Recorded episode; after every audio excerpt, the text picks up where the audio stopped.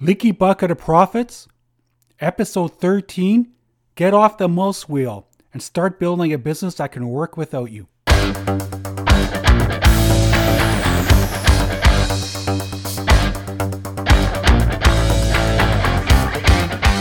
This is Tony Malik, your host and author of the book Leaky Bucket of Profits. And in this series, I share the information, the, the, really, the really valuable information that's in my book so that you can get the value of the book without actually having to buy it. This episode is based on the last chapter of my book, Chapter thirteen, Get Off the Mouse Wheel. It's talking about something that I find eighty percent, at least eighty percent of business owners struggle with to some degree. And I would say a lot of that eighty percent struggles with this a lot. And that's building your business in a way that it can work with at least minimal interaction from you, if not be able to even run without you at all, but at least with minimal interaction. And I find a lot of business owners get them, have they, they've built their business and it's grown. They, they're still doing a lot of those same tasks that they did when they started their business. And it's those little tasks that eat up your day. And when it ends up happening, it feels like you're a bit on a mouse wheel, right? Every day you show up, you're fighting fires, you're taking care of those daily tasks, you're fighting for your customers, you're, you're trying to make money.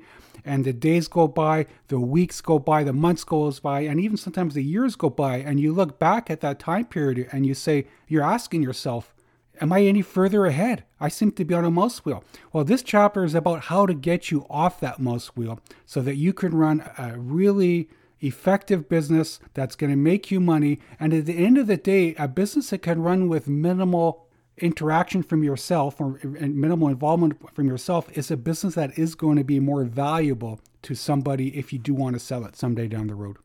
I was working with a manufacturing company that over a period of about several years, they actually went from about one million dollars to over eight million dollars in sales. So that's an amazing growth. Profit, profits were not an issue with, it, with this um, company. They were making a lot of money, but the owner was putting in sixty to seventy hours a week and was really starting to resent his business because the business literally owned him. He couldn't even take a vacation without keeping his phone on and answering texts and phone calls even while on vacation. I started working with them. And the main thing was he wasn't looking to make more money. He was looking to get some of his life back. What we found is as we were reviewing the tasks that he was doing that was eating up all his time, it became pretty apparent very quickly to both of us that he was still doing a lot of those same tasks that he did when it was a one million dollars company. Even though he had a you know, number of employees around him that weren't there before, he was still doing little things. He was going to the post office. He was even helping to stuff envelopes, uh, you know, invoice, uh, stuff envelopes, uh, invoices into envelopes. And, you know, these lower value tasks were eating up his time. And, and he found it wasn't one big task. It was ten, twelve little things that were taking twenty minutes there, a half hour there. And before he knew it, he was probably spending a good, at least a couple hours, two to three hours a day on, on tasks that were really well below his pay grade. They, they were things that should have been done by people that uh, that he should have hired to do some of this. Once we realized that, that if he could offload these tasks, that he would save himself at least twenty hours a week. So we worked on doing just that. One of the things we spoke about is a book that I think a lot of business owners have read, and if you haven't read it, I do suggest reading this book. And it's called The E-Myth Revisited by Michael E. Berger. What Berger talks about is uh, there's the three levels of the business owner. There's the entrepreneur, there's the manager, and there's the technician. What the entrepreneur is, you know, that's the crazy you that started this business in the first place. It's that, or whether you started it or, or bought it, but you had a vision. It's it's that visionary in you that says, I'm going to, I'm going to buy this business. I'm going to start this business, and I'm going to do it differently than the competition. I'm going to do it better than my boss did it. And it was that vision that got you into the business in the first place. And it's still the person in you, the entrepreneur, that sets that vision for where do you want your company to be in a year from now, you know, two years from now, five years from now, ten years from now. And it's that important to always have that vision. The next level is the manager. Well, what does the manager do? The best way to put it with an entrepreneur, an entrepreneur looks forward. They're always looking forward to see what could be. What the manager does, the manager takes that vision from the entrepreneur and puts it into action. And the manager also looks backward to see what's our progress, what went well, how did we perform, and what changes do we need to make, improve our performance, and to fulfill the vision of the entrepreneur. The third level is the technician. That's probably that original skill you had in the first place. If you're in the trades business, it's when you're acting as a tradesperson, or if, if you're in a business that required a certain amount of professional training, it's when you're using that professional training. So the technician is, is that vocational aspect of what you do, where when you're working in your business, you're probably doing it. So if you have a small business, if you're putting the tool belt out, you literally are a technician. If you're working directly and serving customers, you are in technician mode. And it doesn't matter what kind of business you're in. And what we need to realize is each level of the business owner has its own value to the company. And the value is really based on what would you pay that person if they were in that role for you. For an example is technician mode. What do you pay your technicians now? Or what do you pay you know, those frontline people? That's the value of that task. And then the next one is the manager. If you were to hire a general manager or a manager for that department, what would that manager be paid? And that's the value of that position. And now, of course, the entrepreneur is what's the value of having, you know, that the, the C E O, the president of a company, what's the, the value of that position? I could tell you, if you wanted to do a real rough rule of thumb, is typically the entrepreneur is probably going to have at least double the value to a company than the manager. So if you're paying a manager forty dollars, fifty dollars an hour to run your business for you, maybe more, your value of the company is worth at least that, if not quite a bit more. So it's worth at least double. So when you're trying to figure out what tasks you're doing, if you could pay somebody to do that task and pay them less than half of what you're paying yourself, chances are you need to delegate it and delegate it to the you know to the appropriate level. So if you're somebody, for instance, that's making uh, seventy-five dollars an hour, paying yourself one hundred fifty thousand dollars, two hundred thousand dollars a year, and you're stuffing envelopes, you know, that's a fifteen to twenty dollars an hour job. You know, and you got to think about what's your value to the company. And if you could use that time to do that, you know, that seventy-five hundred dollars an hour task, your business would be a lot further for it, and your life would be a lot more simple. If you do happen to have a copy of my book, and if you don't have it, you can actually buy the hard copy off most of the major online platforms, or you can actually download the e-book version of it for about the cost of a, of a glass of wine or a, you know, or a pint of beer, and you can also follow along with it. But in the book on page one forty-seven, figure thirteen point one, I give a, an organizational chart that really represent every business out there. Now, if you have a really small business, you may be doing a lot of these jobs yourself. But the key is, is to understand there are various roles in the company that need to be filled, whether you're doing it yourself now or whether you need to bring people in to do it for you. And what the chart shows is, you know, what you have is you've got that entrepreneur, the owner of the company. So, you know, you have a role as an owner of a company, but your role as an owner is a different relationship than than your role when you're working in your business. So you may be an owner of a company, but it starts with that. The next level down is the general manager. So you may you are likely doing this in your business. You're acting as the general manager for your business, as well as being the owner. Every business has specific tasks that need to be accounted for one way or another. And it really works out to about five different areas of the business. And they, they split into marketing. So, you know, who's in charge of generating leads and opportunities for your company? Then you have sales. Sales is separate. As we spoke about in previous podcasts, sales is that conversion process that you take that lead coming in and turn it into a paying customer. The third is production or operations. So this is obviously whether you're a manufacturer and, and you're involved with, you know, the actual physically manu- manufacturing the product or sending technicians out. So, you know, it's that's sort of the, the engine, if you want to call that, of your business is, you know, the operational side. And then you got two other more of administrative type sides. You have human resources. So think about a lot of large corporations, right? They have a huge separate human resource department. So in your business, you may right now be acting as a human resource person, which is the hiring, the disciplining, the firing, dealing with, uh, you know, the, the people issues that come up in business all the time.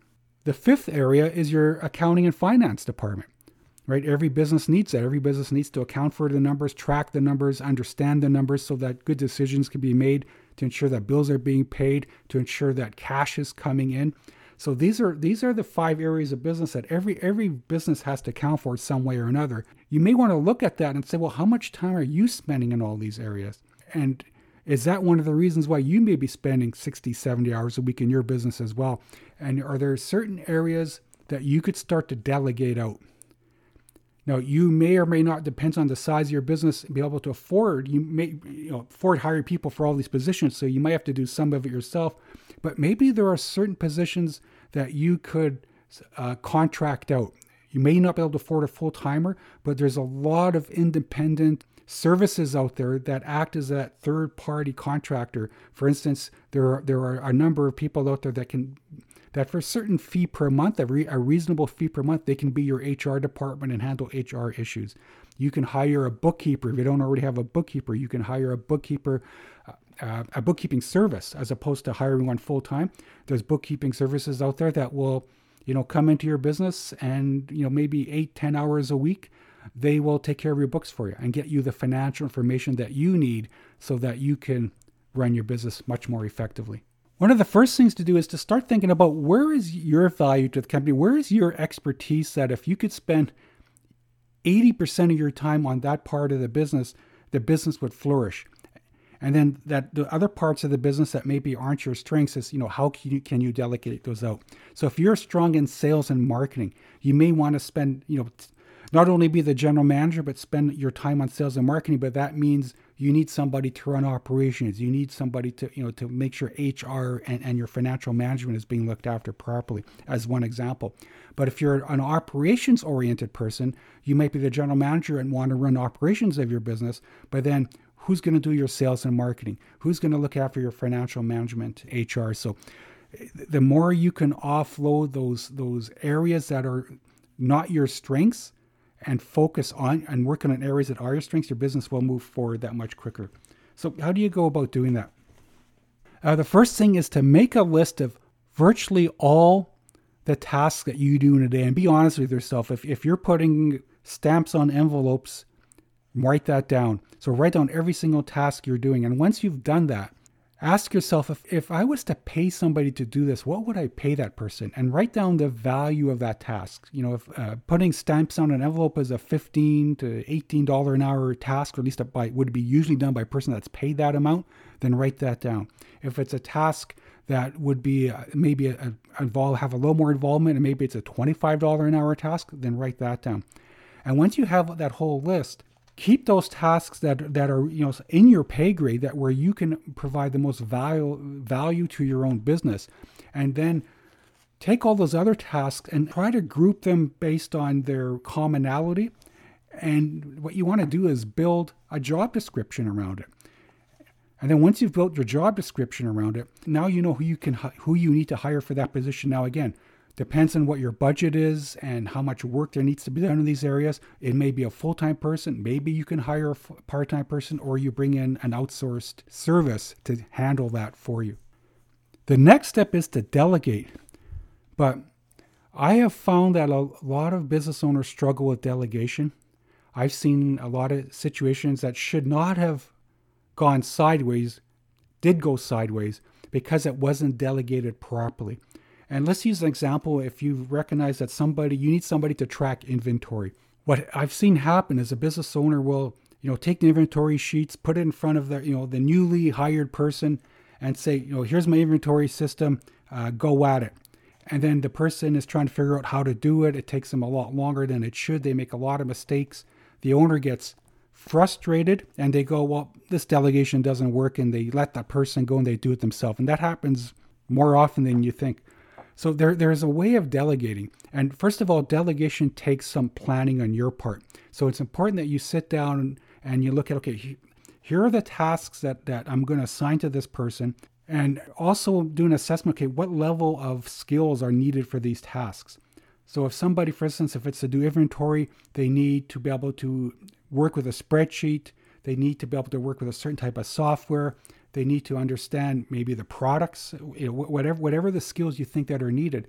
And then look at the person that you're going to assign it to and say, compare that to what are their skill sets? They already know this stuff and you, you just have to explain a couple of things and let them go. Or is this person inexperienced? They have a good attitude and they want to learn, but you really have to start from the ground up.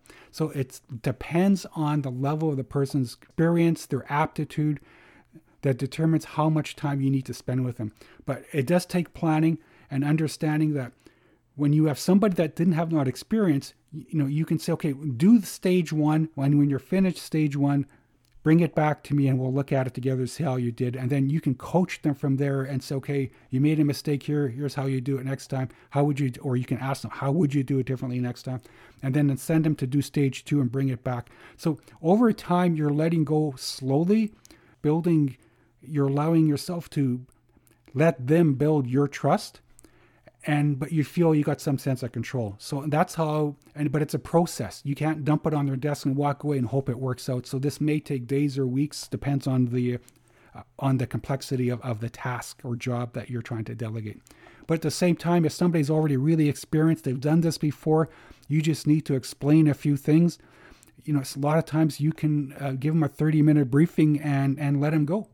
They they just can go do the job. So you got to assess the, the ability of the person versus the kinds of tasks that you're assigning. You're probably thinking, this is going to be a lot of work. You know, this is only a twenty minute task that I do once a day. And maybe it's just easier if I just keep on doing it than spending a half hour showing somebody how to do it. But think about this as an investment. If you could spend thirty minutes showing somebody, spending thirty minutes once showing somebody how to do something, and they're going to save you twenty minutes a day, every day in perpetuity for, for, you know, for months and years. That's a great investment. So you got to look at this as an investment of your time to save a lot of time down the road. And again, we're trying to maybe pick up twenty minutes or thirty minutes there on various smaller tasks that will allow you to maybe cut a good, at least a couple hours a day of your workday each day. So here's a seven step process to accomplish all this. First of all, create an organization chart for your business, accounting for all those five major areas that I spoke about. But your chart should include who's looking after it now. Is your is your name in all these areas now? Or do you have already a person or two or a few people that are looking after it? So, but create that organizational chart first. Create a job description for all roles in the company, including yours. So including one, build the job description for the general manager, which is probably what you're doing. And whether you're doing these other jobs or not, build a, build your job description for the sales manager, the marketing person, you know, H R, accounting, operations. You know, what, what are their tasks and duties? What are their accountabilities? So that if you do already have people in their position, in these positions, they can better understand what their role is and what they what you need from them, which is important. Important. They need to know what you need from them. But it also makes it easier for when somebody, if you hire somebody, they know what their job is going to be, and you can use the job description as as an, almost a training outline. So here's all the tasks and duties and responsibilities of the position. Now you can look at that and say, okay, well, now what do I have to do to train these people to be sure they can do them? So once you create all the job descriptions, list every task that you do, even if it includes stuffing envelopes. Then analyze the task to determine the value of each task. Establish a plan to delegate those low those low task items, right? So, you know, again, those lower valued items that half of your pay grade or less, how can you delegate those out? And, and it's really important to get that delegated out. The next step is to start delegating, turn this into action, and then monitor and adjust. So you may find that uh, there's other certain tasks that you may need to move from one position to another. You may need to provide more training, and things won't, you know, things will not be perfect at first. There's going to be mistakes made. You're going to go under, you know, man, was, was this worth doing this? Yes, it will be worth it. But keeping in mind, if something goes wrong, as leaders, we need to look at ourselves first and say, did I train this person properly? Did I give them the information they needed? Did I give them the tools they needed? And use that also as a learning opportunity for yourself.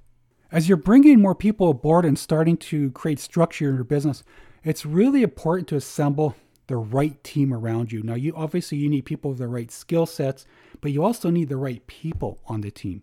Sometimes we do without understanding what we're doing is we like to sometimes hire people that are like us.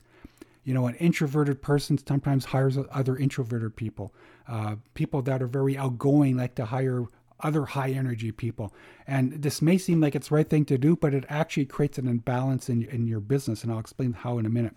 I know of a business owner that is very introverted, and he really didn't like being a lot, didn't like being around a lot of really high energy people. He found that they were hard to keep up to, and you know, he just it, he just didn't have the energy to deal with them. So what he ended up doing, not consciously, but subconsciously, he would, you know, not hire people that were those high energy and hired a lot of, you know, sort of introverted, steady people uh, in his business. And it created certain strengths in his business, but it created an imbalance as well. A lot of the people in the team were people that, you know, were averse to conflict or, you know, having debates. So what ended up happening, he had a, a built a, a team around him that did not challenge him. They, even if they didn't agree with him, they didn't challenge this owner on his opinion. So a lot of decisions sometimes were made that weren't bad decisions, but better decisions could have been made if, if this owner was challenged and had people around him that were bringing in different types of perspectives. So how do you know how to bring on the right kind of people or what kind of people to look for? In my episode four, Know Your Communication D N A, I talk about the four different types of communication styles. And in that chapter, it was I spoke a lot about how, how to understand your style, but also how to recognize and understand the style of others. So in building your team, it's good to really be sure that, that what the D I S C model is, what the communication D N A is of the people you're bringing on. And there are assessments you can do that actually help you to confirm it. And just to review very quickly, and again, more details in, in my episode four, Know Your Communication D N A. The, the four are, you've got the director, which tends to be that outgoing personality, very task-oriented. They get things done. They're outspoken, but they can also sometimes be a little abrasive to others. But they're, you know, they're big picture people, and, and they want to achieve things. The next one is the influencer. These also tend to be outgoing people, but they're more social than task-oriented. They like to be around people. They want to be always there to be a positive energy. Sometimes they can sugarcoat things, but they can, but they can be positive in others, and they want everyone to be happy. But at the same time, they sometimes have trouble making tough decisions and being tough situations if it affects people adversely. So they're adverse to that, you know, to that type of conflict, and to sometimes even dealing with reality if it means if, if it means it's a negative situation. Then you have the steady Eddie. I sometimes call these a stabilizing force on a team. These are the people that they like to be around people, but they're also they're they're more introverted. They're thoughtful, they're introspective. They, they're the ones that ask a lot of questions. So they will start to consider details where the director and influencer are more big picture people. The steady Eddie will ask the questions and be sure that the details are being looked after. Then you have the compliance officer. This is the very analytical kind of, you know, it's, things are black and white type of person. They need to have a plan. They love plans. They, they like predictability. Uh, and they left it, you know, they analyze numbers and situations. And so th- there's a value they bring to the team. And quite often these D I S C models or these d- the communication D N A, there's a lot of correspondence or correlation with the types of jobs they're in. A person that's a big picture person and is really outgoing, more often than not, are not bookkeepers or accountants. They usually are steady eddies or compliance officer types. And my own personally feeling is, when you hire a bookkeeper who is an influencer or a director, they're probably going to have trouble dealing with detail. They will probably end, they'll, they'll, they will be the ones with the messy desk. And I, I'm always concerned myself when I see a, a bookkeeper with a really messy desk.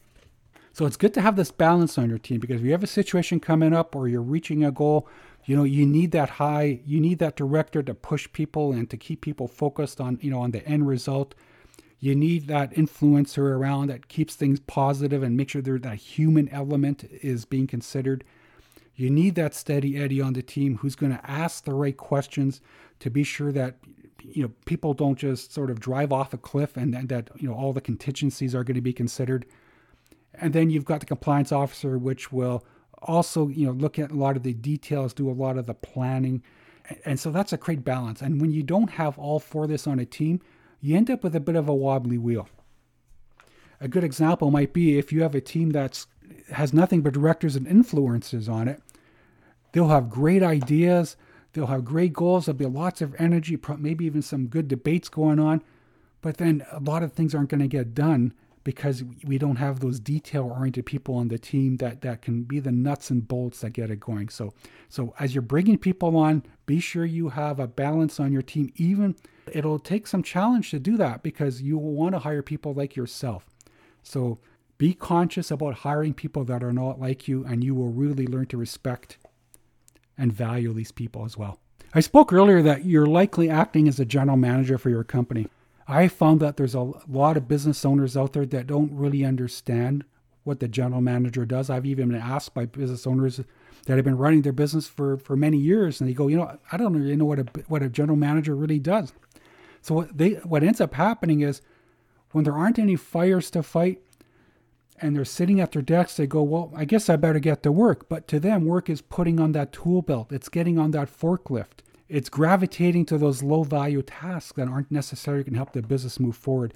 So what I found is it's important to understand what a general manager does. And one of the things I've, I've always suggested to business owners is just go online, look at the job wanted ads for general managers, and even if possibly within your industry. And you'll start to see that all the job postings for general managers typically all have the same duties and responsibilities. Doesn't matter what industry you're in. A general manager does almost the same. eighty percent of the job is the same in, throughout all industries, except for maybe twenty percent. There might be some industry-specific things, but it, it's pretty common. And in my book on page one fifty-five, figure thirteen point two, I actually give a, a, a common job description of a general manager. I urge you that to look at the job description, help it to write your own for yourself, and do these tasks. Don't let yourself getting get pulled into getting on that forklift or putting that tool belt. Look at these tasks, because the fact is, if you're not doing the tasks on this page, and I'll just read a few out to you, but if you're not doing the tasks on this page, you're not really doing your job. Creating action plans for long-term goals, monitoring and developing budgets, analyzing your inventory to be sure that you're not tying up more inventory than you need and it's turning over, conducting employee reviews and developing people. One of the three th- most important things you can do as a general manager is to attract, train, and develop people. And if you're not working on these three things almost all the time, you're probably not doing your job as a general manager. So my, my suggestion to you is get off the forklift, take off that tool belt, and become the general manager of your business. Your role is to be sure that the holes in the bucket that are draining your business of cash and profits are being plugged. And you can't do that while you're on a forklift. So get off the mouse wheel. Spend your time plugging the holes in the bucket. Your bucket will get bigger and bigger and be more full of water and prosperity all the time. Good luck with it. It's Tony Malik here, author of Leaky Bucket of Profits. And by the way, feel free to email me anytime at tony at empowered business dot c a if you have any feedback or questions on anything I've talked about in this episode. Have a great day.